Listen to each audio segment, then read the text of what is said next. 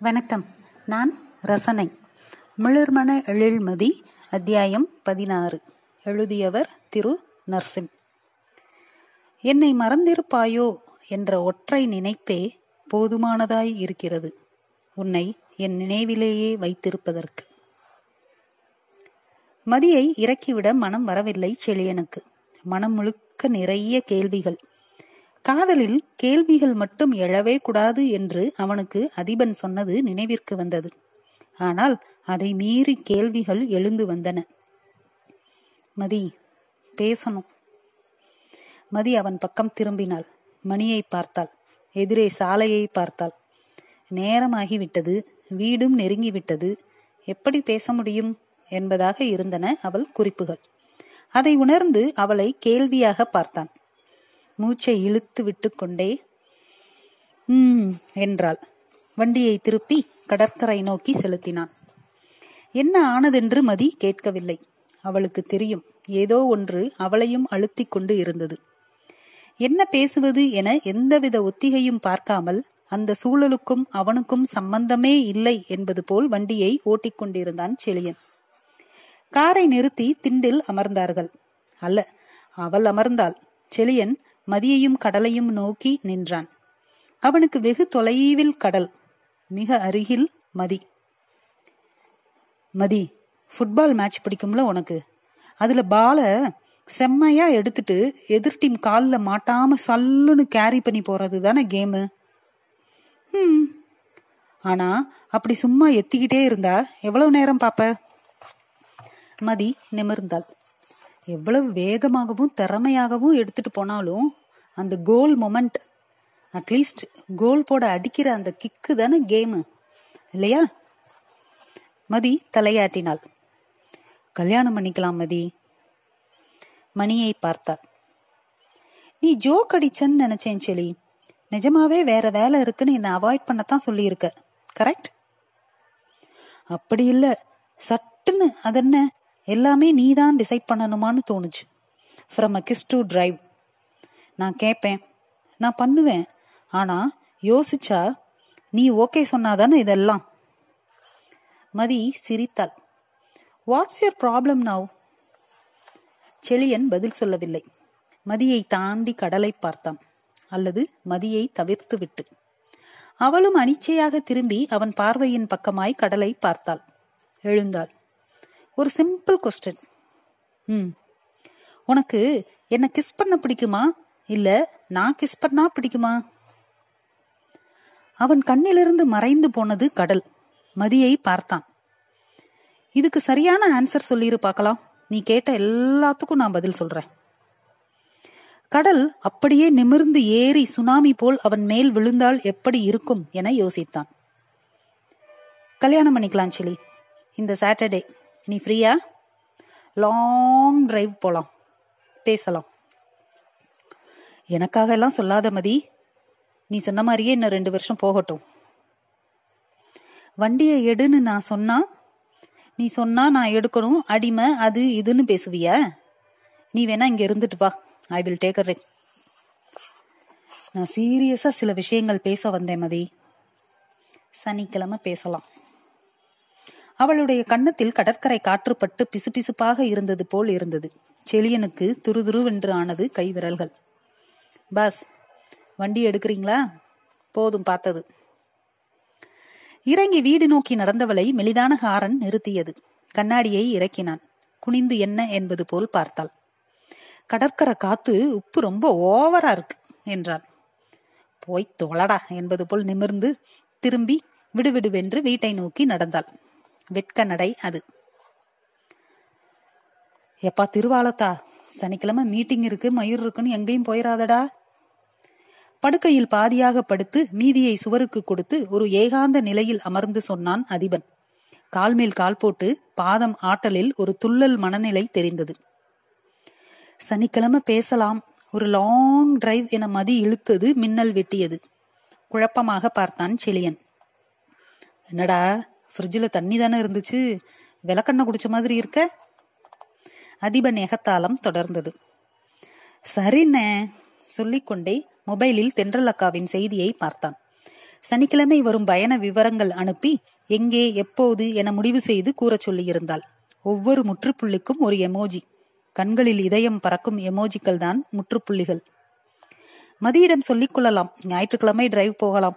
எப்படியும் இன்னும் இரண்டு வருடம் கழித்து கல்யாணம் என்னும் தன் தரப்பை நீட்டி முழக்குவாள். கேட்டுக்கொள்ள வேண்டும். அவ்வளவுதானே? என்ன அண்ணே ஒரே மஜாவா சுத்துறியே பாத்ரூமில் சத்தம் கேட்க செழியன் ஆச்சரியமாக அதிபனை பார்த்தான். மணி. அட! என்னைய மறந்தே போயிட்டல்ல செழியா? மறக்காமல் தன் கிளாஸை எடுத்துக்கொண்டு எதிரே அமர்ந்தார் மணி. உன்னைய மறப்பமா பெருசு? வெகு நாட்களுக்கு பிறகு குடியிரவாக ஆனது. செழியன் மிக மிக குறைந்த அளவில் ஒரு பேருக்காக கையில் வைத்துக் கொண்டான் கிளாஸை. அதிபன் ஏதோ ஒன்றை எதிர்நோக்கிய மகிழ்ச்சியில் இருந்தது அவன் குடிக்கும் விதத்தில் புலப்பட்டது. மணி வழக்கம் போல் ஆரம்பித்தார். காட்டுராணி கோட்டையிலே பாட்டெல்லாம் எழுதி முடிச்சிட்டு கண்ணதாசன் சொன்னதெல்லாம் தெரிஞ்சா அவ்வளோதான் என கண்ணடிக்க அதிபன் மணியை காலால் தட்டினான். யோ பெருசு. பாவம் யா யாரு? நானா? செலியன் சிரித்தான். பேச்சு பாடல்கள் திரைப்படங்கள் என சுற்றி சுழன்று கொண்டிருந்தது. செலியன் ஏனே நாம குடுக்கிற முத்தம் வாங்குற முத்தம் ரெண்டுல எது சுகம்? அதிபன் ரைட்ரா மாடு பிடிபட்டது என போதையின் ஊடாக சிரித்தான். மணி வாயை துடைத்துக் கொண்டு அடுத்த ரவுண்டிற்காக கிளாஸை தயார் செய்துவிட்டு அது தெரியல. ஆனா சுகம் ஆணுக்குத்தான்னு நம்மள நம்ப வச்சதுதான் பொண்ணுங்களோட வெற்றி. இயற்கையோட அமைப்பே அப்படித்தான் பெருசு. அதிபன் தெளிவாக சொல்லிவிட்டு என்னடா சீர் சரியில்லையே நீயே. கல்யாணத்தை பண்ணு காலகாலத்துல.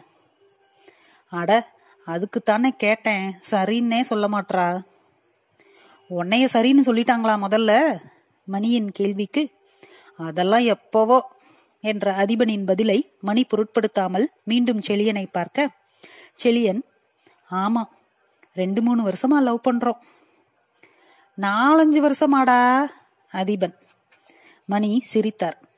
பொண்ணோட சம்மதம்னா என்னன்னு தெரியுமா? அது இன்னைக்கு நேத்து இல்ல. காலங்காலமா அந்த ஒரு சம்மதத்துக்காக தான் மொத்த உலகமும் சுத்துது.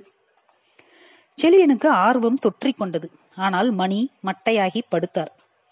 அதிபன் செழியனிடம் இந்த ஆள் பேச்ச கேட்டு போய் எதுவும் சண்டை கிண்ட போட்டுறாதடா. இவனை மாதிரி எல்லாம் தெரிஞ்ச ஏகாம்பரம் பேச்செல்லாம் கேட்கவே கூடாது. நாய் வாய் வச்ச மாதிரி எல்லாத்த பத்தியும் என்னத்தையாவது சொல்லிட்டு போயிருவானுங்க. செழியன் இல்லை என்பது போல் தலையாட்டி விட்டு அட தென்றலக்கா முடியாதுன்னதும் தானே போச்சு. பொண்ணோட சரிதானே எல்லாமே? செலியன் அப்படி சொல்லி இருக்க கூடாது என்பதை உணரும் நிலையில் செழியன் இல்லை. மிக குறைவாக குடித்திருந்தாலும் அதன் வினையை மது செய்திருந்தது. ஆனால் அவ்வளவு குடித்திருந்தும் அதிபன் நிதானமாக செழியனை பார்த்தான். கொஞ்சம் கூட நிதானம்ன்றதே இருக்காதாடா உனக்கு? பழனியின் கேள்விக்கு வெடித்தான் அதிபன். டே விடு கடுப்பாச்சு அவ்வளவுதான். அடிக்க கைதான் ஓங்கினேன் விழுந்துட்டா நான் என்ன பண்ணுவேன்? சர்ரா அதுக்காண்டி இப்ப கண்ணு போக தெரிஞ்சுச்சே. போ போய் பேசு. நான் காலில் தான் விழல. அவ்வளோ கெஞ்சியும். உங்க வே வேலையை பாருங்க பழனின்னு போயிருச்சு. செளியனை வேணா சேச்ச சின்ன பயடாவே நானே பேசுறேன். அதிபன் செளியனை நிதானமாக பார்ப்பதை பார்த்த செழியன் சாரினே படு என படுக்கை சரி செய்தான். மணி செளியனின் படுக்கையில் வாய்வழியாக மூச்சை விட்டுக்கொண்டு படுத்திருந்தார். அதிபன் செளியனின் தோளில் கை போட்டு நீ சொன்னது சரிதான். ஆமா பொண்ணுங்க சம்மதம் இல்லாட்டி எதுவுமே பண்ண முடியாது. பண்ணாலும் விளங்காது. சும்மா ஜாலியா தானே சொன்னேன். சனிக்கிழமை நான் அவளை பார்க்கல. நீ போய் பார்த்து பையன் டீட்டெயில்ஸ் வாங்கிரு. மண்டே கிரவுண்டுக்கு கூட்டிட்டு வர சொல்லு அவ தம்பிய. அண்ணே சும்மா என்னத்தையாச்சும் போதைய போட்டு. நீ எவ்வளவு சந்தோஷமா இருந்தன்னு பார்த்தேன்னே. விடு நான் என் பஞ்சாயத்தை வச்சுக்கிட்டு இன்னைக்கு லூசு மாதிரி பேசி இந்த ஆளு வேற ஏத்தி விட்டாரு. பொண்ணு சம்மதம் அது இதுன்னு. அவ கிடக்கா. வேணாம்னா போகட்டும். அதிபன் சட்டன செழியனின் தோலை இறுக பற்றி டே கை காலில் விழுந்தாவது கூடவே இரு. கூடவே வச்சுக்க. பிடிச்சவங்க கூட இருக்கிறது சுகமா நல்லா இருக்குமான்லாம் தெரியாது எனக்கு. ஆனா பிடிச்சவங்க கூட இல்லாட்டி ஒவ்வொரு நாளும் நரகமா போகும். நீ என்ன பண்ணாலும் ஒரு ஓரத்துல அந்த நினப்பு அறுத்து எடுக்கும் கரகரகரன்னு. அது உனக்கு புரியாது. ஆனா அதை அனுபவிச்சிடாத செலியா அதிபனின் குரலில் அவ்வளவு பரிவும் அன்பும் மிதந்தது. நான் பண்ண தப்ப நீ பண்ணிராத. ஆமா அவளுக்கு சம்மதம் சொல்றதுதான் இயற்கை. அப்படி சொல்ற மாதிரி நடந்துக்க முட்டா பயலே முட்டாப்பைய மாதிரி தான் நடந்துகிட்டேன் தென்றல். இப்ப என்னங்கிற? தென்றல் இடவளமாக தீர்க்கமாக தலையை ஆட்டினாள். தையல் பிரிந்து விடுமோ என அதிபன் பயப்படும் அளவு. அதி நீ எவ்வளோ தடவை ஜாலியா டிஃபன் பாக்ஸை வச்சு கிஃப்ட் பாக்ஸை வச்சு கை ஓங்குவ? அப்பெல்லாம் நீ எவ்வளோ அழகா இருப்ப தெரியுமா? ஏன்னா உன் மனசுல இருந்து சிரிச்சுட்டே கை ஓங்குவ. தென்றல் கண்களில் இருந்து நீர் உருண்டு உகுந்தது. புறங்கையால் துடைத்து கொண்டே தொடர்ந்தாள். நீ என்கிட்ட டைரக்டா யாரு அவன்? ஏன் வண்டியில கூட போன? அப்படின்னு கேட்டிருந்திருக்கலாம். அதிபன் பதில் சொல்ல எத்தனைத்தான். கை நீட்டி நிறுத்தினாள். ஆனா நீ ரெண்டு நாள் என்ன அவாய்ட் பண்ண. சரி கோவம்னு இருந்தேன். ஆனா ரெண்டு நாள் கோவத்தை மொத்தமா காட்டுன பாரு. என்ன நீ நம்பல. சரி விடு அதை சரி பண்ணிக்கலாம். நான் யார் கூட வண்டியில போனேன் ஏன் போனேன்னு சொன்னா உன் நம்பிக்கை மறுபடியும் வந்துரும். மறுபடியும் அப்படி ஏதாவதுனா? நான் எடுத்து சொன்னா மறுபடியும் நீ நம்புவ. அது பெரிய விஷயம் இல்ல. அதிபன் அமைதியாக பார்த்தான். அடுத்து நீ அவ்வளோ மூர்க்கமா கை நீட்டுனதுதான் அது என்னால தாங்கிக்கவே முடியல. உள்ளேயும் நம்பிக்கை இல்ல உன் உடம்பு மேலேயும் கண்ட்ரோல் இல்ல உனக்கு. ரெண்டுல ஏதாவது ஒன்று இருந்தா சகிச்சுக்கலாம். லவ்வுக்காக. நான் சொல்றது புரியுதா? சரிடி இப்ப என்ன ஆச்சு? டீ போட்டு பேசாத அதி வாட் எஸ் நான் போறேன். அதிபன் வாந்தி எடுக்க ஓடினான். செழியன் அவன் தலையை பின்னால் இருந்து இறுக பிடித்துக் கொண்டான். கண்ணாடியில் அதிபன் அழுவதை பார்த்தான். தொடரும். நன்றி.